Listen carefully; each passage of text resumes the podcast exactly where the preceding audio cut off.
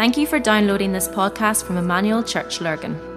At Emmanuel, our vision is to help rewrite the story of Craigavon, Ireland and the nations with the good news of the Kingdom of God. We hope you enjoy listening to this message.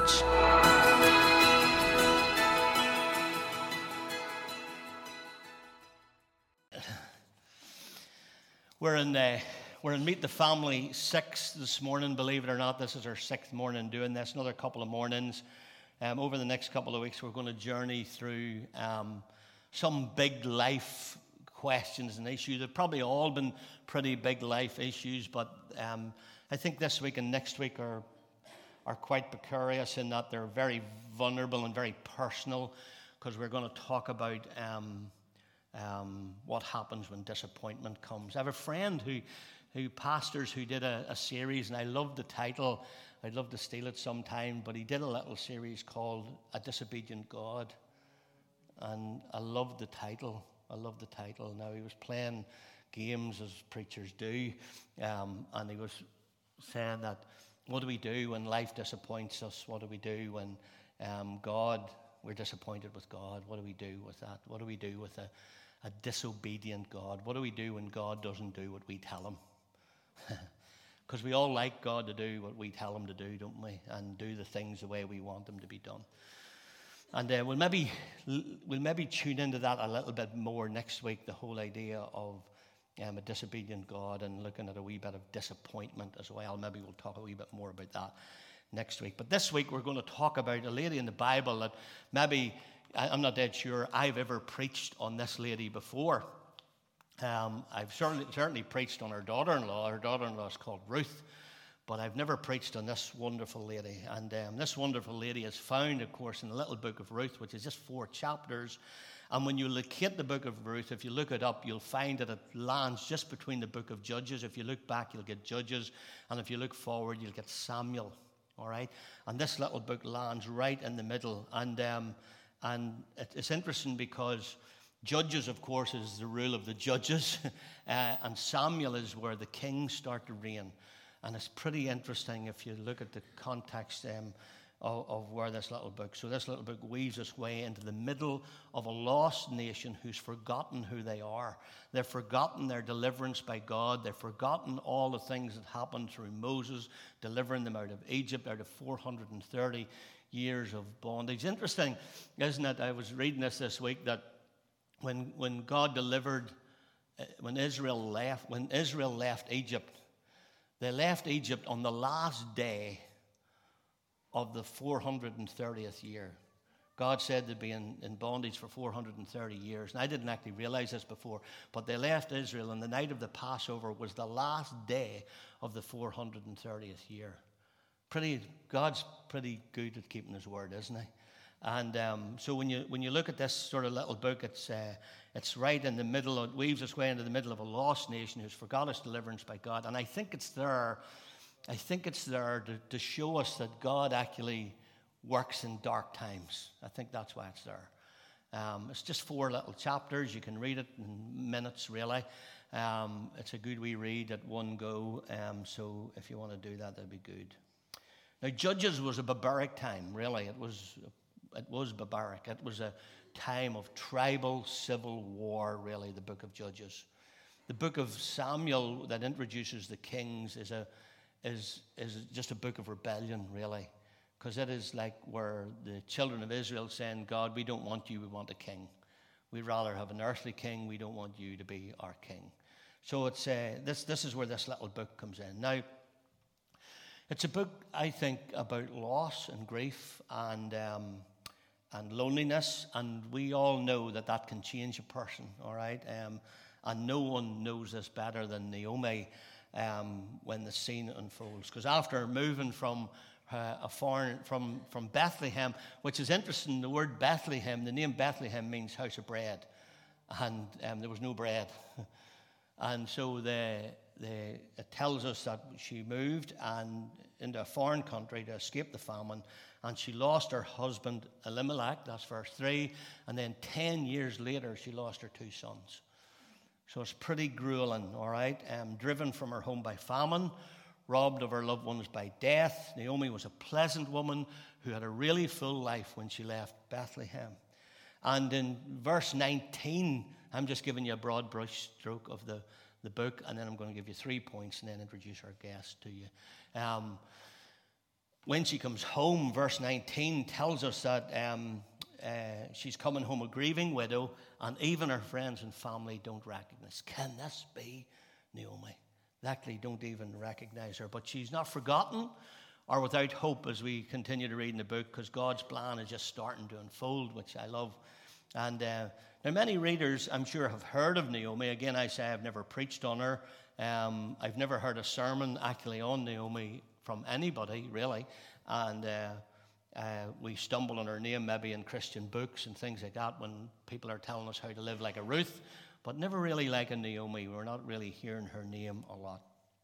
But as Naomi returns to Moab, from Moab to Bethlehem, her Moabite daughter-in-law, Ruth, she's two daughter-in-laws, we'll look at that in a moment, one of her daughters-in-law, Ruth, accompanies her, and Ruth takes care of Naomi while God moves in to redeem both Ruth and Naomi's circumstances. Now, again, I say I'm just giving you a broad brush stroke of the book. You can read and study it. I haven't time to give you all the details of it. But who exactly was Naomi, and why should readers have sympathy for her circumstances, and what can we learn from her? These are the questions that we're going to try and ask and answer today if we can, all right? Now, it may seem odd that Naomi allowed her two sons to marry Moabite wives, or they were foreign wives, and but we have to ask ourselves how they managed to get into that land in the first place. And of course, we mentioned this at the start. What happened was there was a famine in the land. They stationed themselves in Moab during the time of the judges, right before Israel was ruled by kings, we said. And a famine swept Israel. Bethlehem, the house of bread, has no bread. So Naomi's family settled temporarily in Moab. I think they didn't plan to live there all their lives, but they'd gone there temporarily. And there, her two sons, Mahlon and Chilion, found wives. I haven't time to expound the names. The names are very interesting if you look up the meanings of them, but you can do that yourself.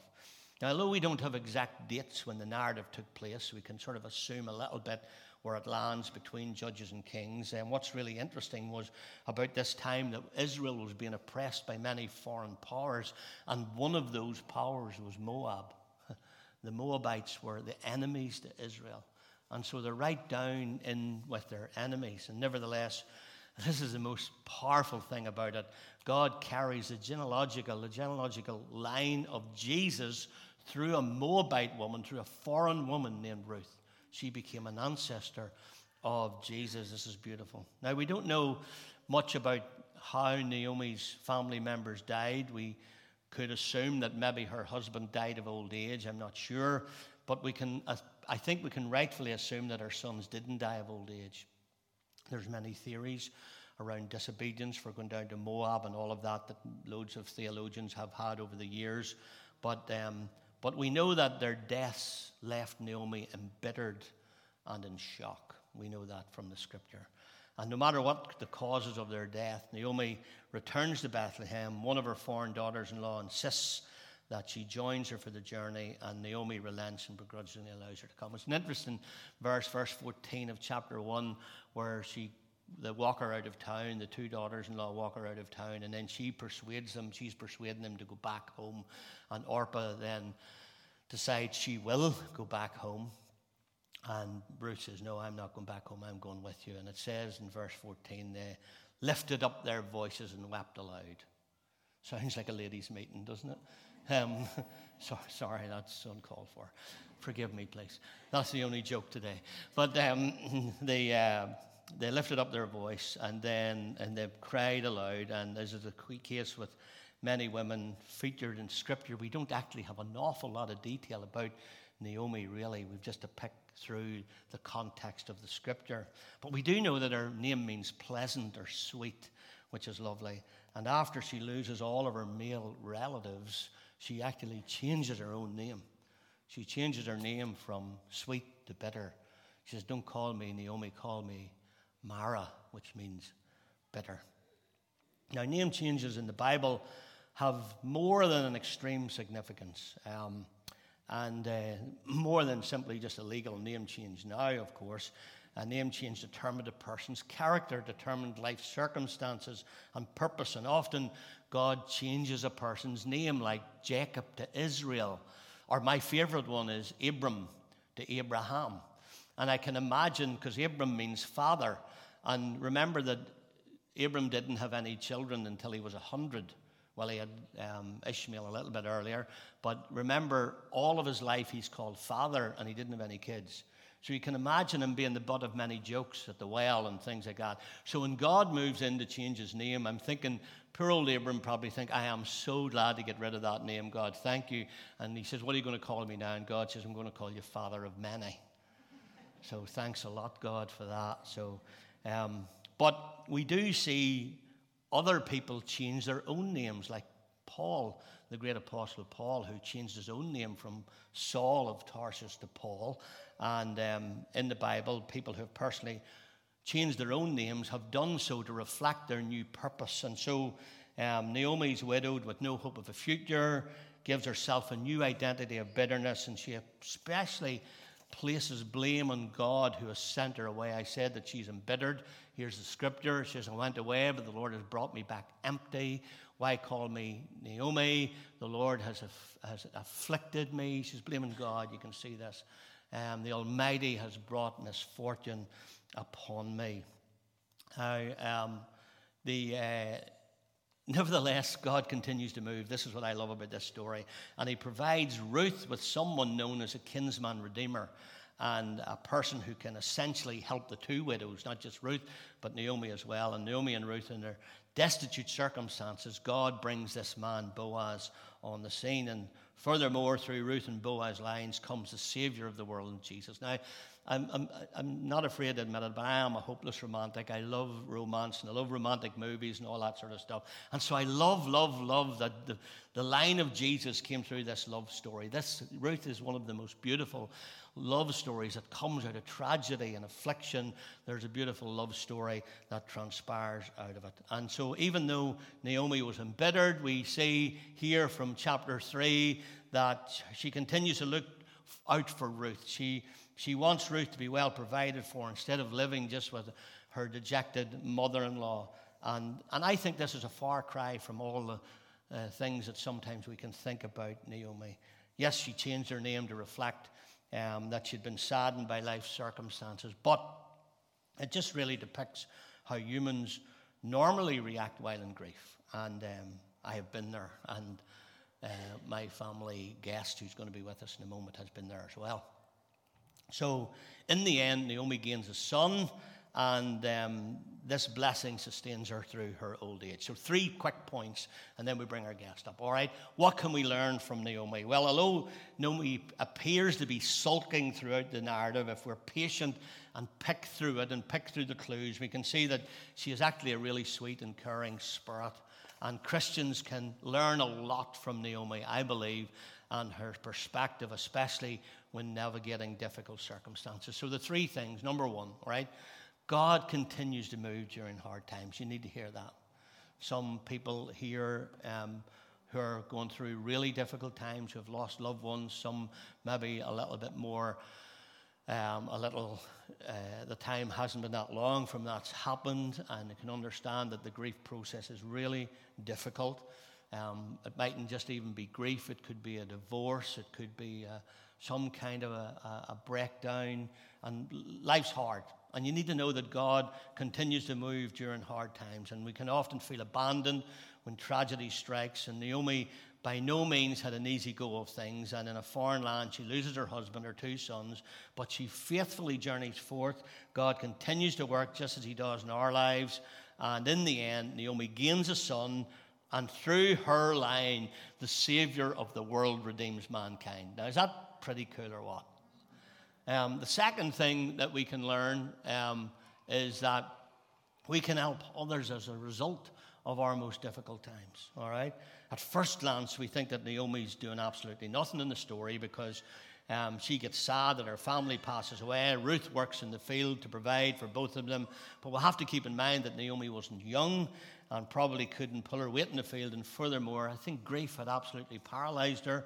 And nevertheless, as soon as she catches wind of Boaz, she praises the Lord and walks Ruth through the Israelite customs or proposal, how to get this man.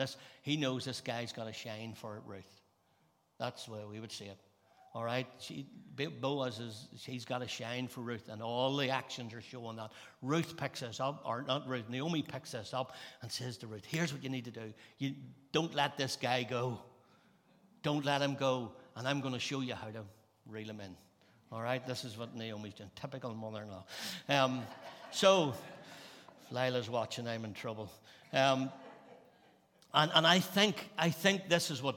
This very point is what Paul had in mind whenever 2 Corinthians 1, when he penned 2 Corinthians 1, 3, and 4. I love this. It says, praise be to our God and Father of our Lord Jesus Christ, the Father of compassion, the God of all comfort, who comforts us in our troubles. Why? So that we can comfort those in any trouble with the comfort we ourselves receive from God. And that beautiful scripture. Like, you need to read that and get it into your heart. God comforts us. Why? So we can actually comfort others. And I think that's beautiful. And then the third, final point. God's end result is always redemption and restoration. He's restoring this old world. We said this at communion, all right? And Naomi thought her family line had ended, but God was working throughout all of this. And even when we've reached a dead end and can't see how anything good can come out of the circumstances, Naomi's story reminds us that God is always working out of redemption and restoration. And in the midst of her crippling grief, she continued to look out for her daughter-in-law, despite tensions Israel would have experienced with Moab at the time, and Boaz taking a Moabite wife. All the culture things were going haywire.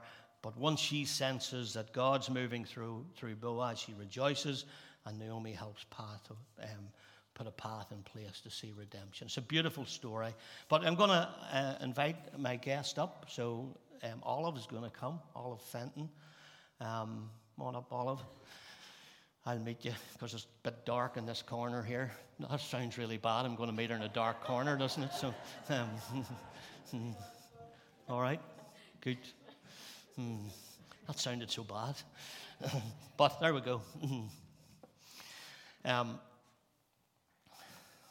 Olive, first of all, can I just say a massive thank you to you for agreeing to do this. It's a deeply personal conversation. It's a story of loss and grief, and so it's very vulnerable and very open. And first, I just want to say on behalf of us all, give him a wee round of applause. That's your fan club. There you go, you've got a big fan club. There's a little drink of water there if you need it.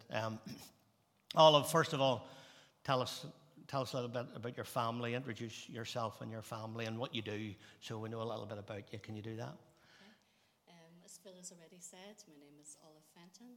I am mum. Go up a wee bit, just. All right.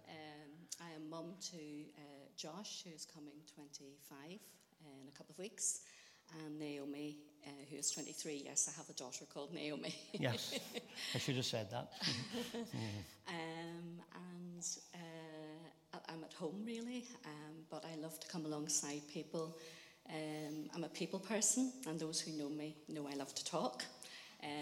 Not on stage, mind you, this is the first, but on the one-to-one. And I love to come alongside people, be a listening ear, and just to encourage, and when I'm able to be able to pray for and with people. Brilliant. Olive, I think it's 9 years ago, yes, the unwelcome guest knocked at your door, yep. The unwelcome guest of death. Can you tell us a little bit about that occasion?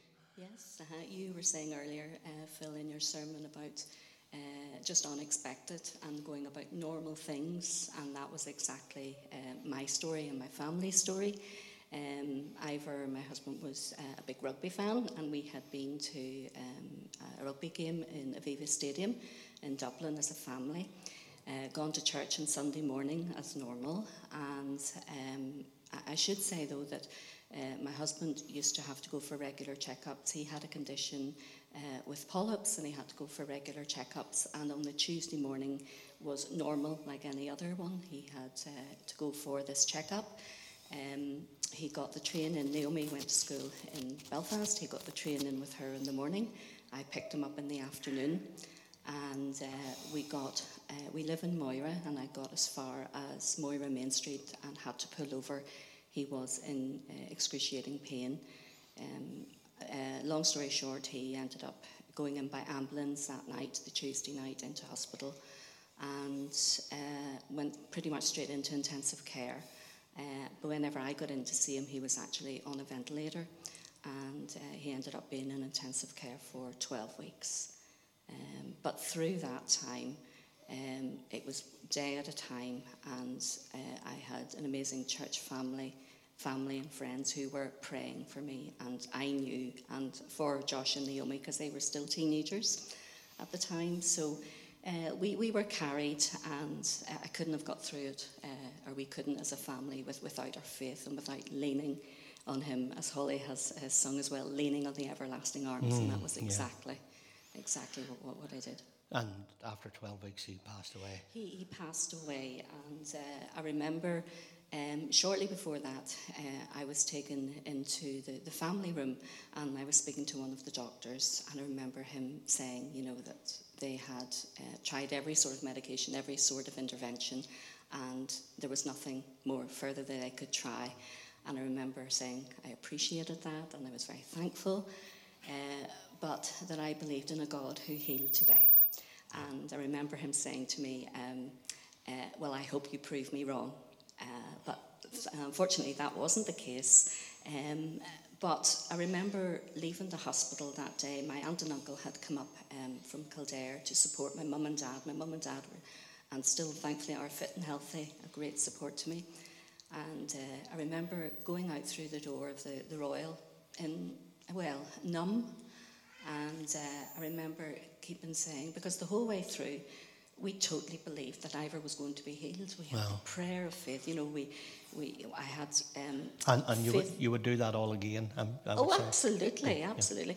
Yeah. I had faithful friends that were praying for me. I mean, I had about three solid friends that I sent texts to, specific prayers of what to pray for. And we saw answered prayer in that time, but it was a roller coaster, you know. And I remember going out through the front door, and I kept saying, I believed that Ivor was going to be healed. I so believed he was going to be healed. And my aunt said, but he is. He's got full healing. Wow. So, and then that was, it settled me. And then, you know, I just, day by day, got on with it. Well, can I ask you what your immediate feelings were? Was there disappointment? Were you angry with God? Was there ever those? Well, not angry, but... well, disbelief, really, and disappointment, you know, why? You know, Lord, you healed today, why did you not? You know, we prayed believing, we had the faith to believe, and I just, you know, tried to figure that out, but God's word says, you know, our ways aren't his ways, and I just I decided a lot. You have to decide yourself what you're going to believe and what you're going to look to and what you're going to lean on. And I had decided, look, I wasn't going to find the answer this side of heaven. Yeah, that's good. And when I got really to heaven, it wouldn't matter, you know, so it was a choice. It was a choice. I think that's a really, really good point, just to go back to that this side of heaven. Mm-hmm. I think that was my journey as well. Yeah. I used to say that, you know, when Jill died, I used to say that, you know, if God were to tell you why, you would just say why. There'd be no answer to the why. Isn't that fair point? That's right. So that's really good. Yeah. Can I ask you then?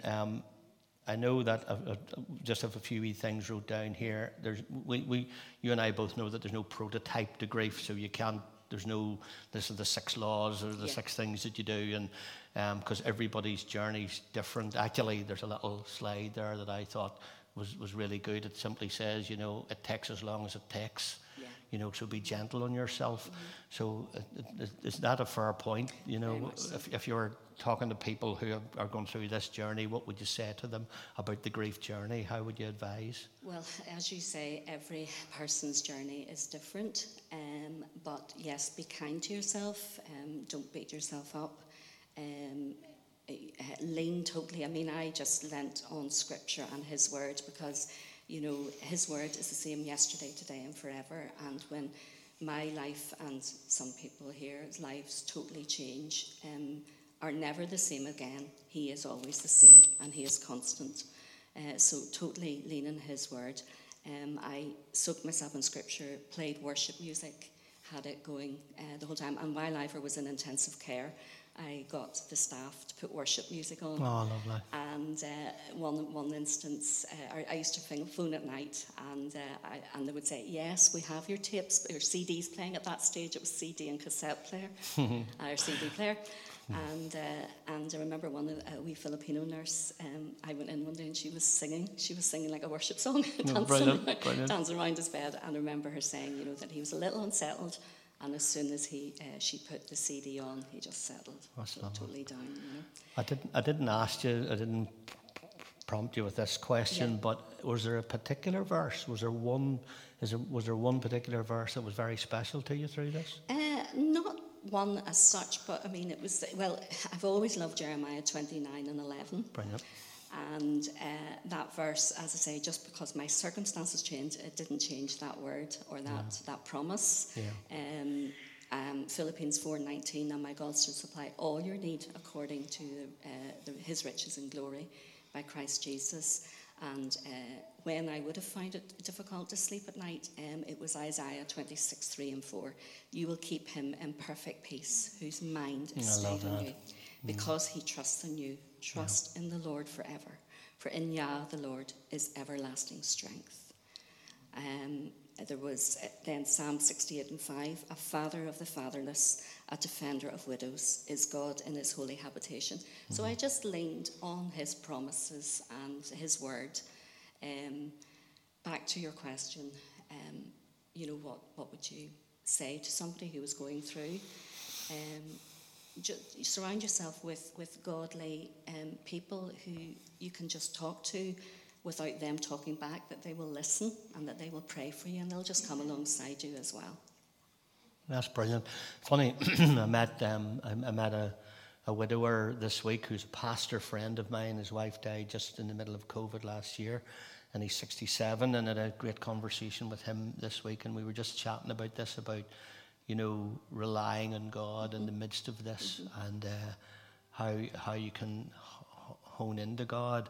And it is, I think, you know, just to maybe finish it off, those words of wisdom, that, because people can go either way in this crisis, can't they? That was the choice as well that I was going to say, that, you know, you have two choices. You can either run to God or run from him. Yeah. And I most definitely chose to run to him, because it's too big. And any situation you're going through that is too big for you, it's never too big for our God. Yeah, I love that. And, you know, I was walking in the park with Vinti recently, and all know Vinti and Anita, lost Anita. And it was, you know, it was said to him, you know, about running to your pain and not away from your pain, you know, because what can happen, I'm a sailor, I sailed a sandbarge, and, you know, and the rules when you're doing your pilot's license and stuff like that, they teach you that you can't outrun a storm. Actually, the best thing to do as a sailor is turn and run into the storm. And it's a great practical thing, you know, to run into the storm, because, and you're running into the arms of back to God. God is the God who hugs, and you've found solace in that. Absolutely. And Hebrews 13:15, another verse. I mean, there were so many. And the Psalms, you started with Psalm 16. I mean, that was my go-to Psalm. Oh, lovely. I didn't know that. Hebrews 13:5. I will never leave you nor forsake you. You know, these are promises. Hebrews 13:8. Jesus Christ is the same yesterday, today, and forever. So, that's testament to his goodness and his faithfulness. And also, to finish, just about 3 weeks before Ivor died, I woke up with the words of the song Faithful One, or the worship song Faithful One in my head, and I just kept singing that, and I still do. He still is the faithful one. He's my rock. Yep. Let me tell you a story about that song. Jill died on a Thursday, early hours of Thursday morning, was buried on Saturday. And on Sunday morning, I got up to come to church, and the girls and Philly and all said, "Dad, what are you going to do?" And I said, and it was Mother's Day. And she had organised all the little gifts for Mother's Day. She had them all organised. So I thought on that morning, if I didn't come to church, I mightn't come back. And I walked through the door there at the back, and they were playing that song. And Catherine was leading worship, and Catherine Cunningham was leading worship, and she was playing that song. So that song's been a special song to me ever since. And I remember after that playing it and playing it and playing it. Give Olive a round of applause. It's so good, isn't it? Can I just finish off by saying a couple of wee things to you. This lovely, and again, thank you for being. These are big conversations, and they're emotionally draining. And I'm sure you were saying yesterday your head was full of that yesterday. So thank you for, because it's not just coming up and doing this for 10 or 15 minutes. There's a lot of emotional stuff to go through to do a thing like this, so I'm really appreciative. And these are big things that we often don't talk about. We don't talk about these things in church, and it's important that we talk about. And a healthy church holds a robust theology of healing and a robust theology of suffering. And a healthy church holds both. And so what happens, we live in a now and not yet kingdom, so you hear people get prayed for and get gloriously healed, and then you hear. And I think as a church, what we need to do is we need to pray for people to be healed. And that's why I jumped in and asked you, would you do it all again? And you said you would, to pray for healing. So we're going to pray for healing to the last breath, but we're going to help people pass on gloriously well, because we're all going to go that way. Do you know that everybody that Jesus healed died? Every single person that Jesus healed died. So it's appointed unto us all once to die. But here's a little story, right? And we finish with this. I love some good movies. A Narnia movie, this one, you know, the Voyage of the Dawn Trader, is a powerful movie. If you haven't watched it, you should watch the Narnia movies. And in this movie, I'm going to rack it for you if you haven't watched it. It's 2010, so you should have watched it by now. But in this movie, there's a painting on the wall of a ship. And it's this ship called the Dawn Trader. And the painting literally comes to life. And instead of the kids going into Narnia through the wardrobe, they go in through the painting. And what happens in this painting, the painting actually comes to life. And the water in the painting actually starts to flood the room where they're standing. It's pretty incredible. And it's their portal into a different reality. It's their portal into a world called Narnia, into a world where there's a lion called Aslan, and the picture reframes what is possible. This is a beautiful thing, reframing who they are, boys and girls who become kings and queens. Now, here's the thing. The Bible is our portal. That's our portal into a world that's different. It's our portal into a world where it reframes possibility. I can do all things through Christ who gives me the strength. It reframes reality. No eye has seen, no ear has heard, neither has entered into the heart of man the things that the Lord has planned for those that love him forever, and people who have gone on before us. This is the thing, and this is the portal. And so here's the thing. I love that Olive is telling you this morning that she found strength by entering through this portal. This is our way to Narnia. This is our way to become sons and daughters of a king. And may this flood your soul. May this word, may it become the thing in your life that gets you through life's struggles. Because here's the thing, when it's in the well, when troubles come, you can drop the bucket. When it's in the well, when trouble comes, you can drop the bucket. And I say this all the time, Romans 8, or John 8 talks about the truth will set you free. It's not exactly what it says. It says you shall know the truth, and the truth will set you free. So let me pray. I'm going to pray for Olive. May that be your portal. May that be your ship on the wall. May it no longer just be something that hangs on the wall that's nice to look at. May it no longer be something that sits on the shelf and you say, well, isn't that a nice book? But may it be something through which you enter into a whole new world. A world of experience, a world of beauty, a world of sonship and daughtership, a world where anything is possible. A world which will actually reframe life forever one day, because this life won't last forever. This world won't last forever. And this is the Word of God which reframes it all. Father, thank you for our time together this morning. Thank you for Olive. Thank you for her bravery. Thank you for her wee family, for Josh and for Naomi. Just pray your blessing on them as they journey in the life without a dad. Father, we just thank you for them. We thank you for Olive's faithfulness to you.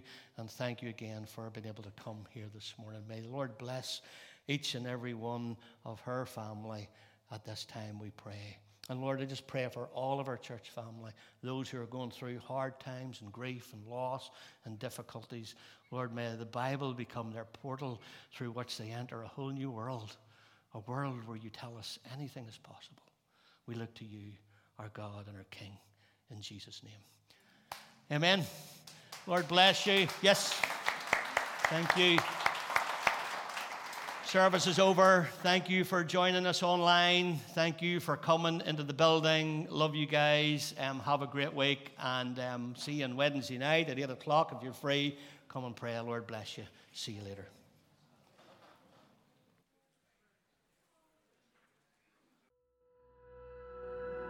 We hope you enjoyed listening to this podcast. For more information about our church and all that we do, please visit our website at emmanuel-church.co.uk.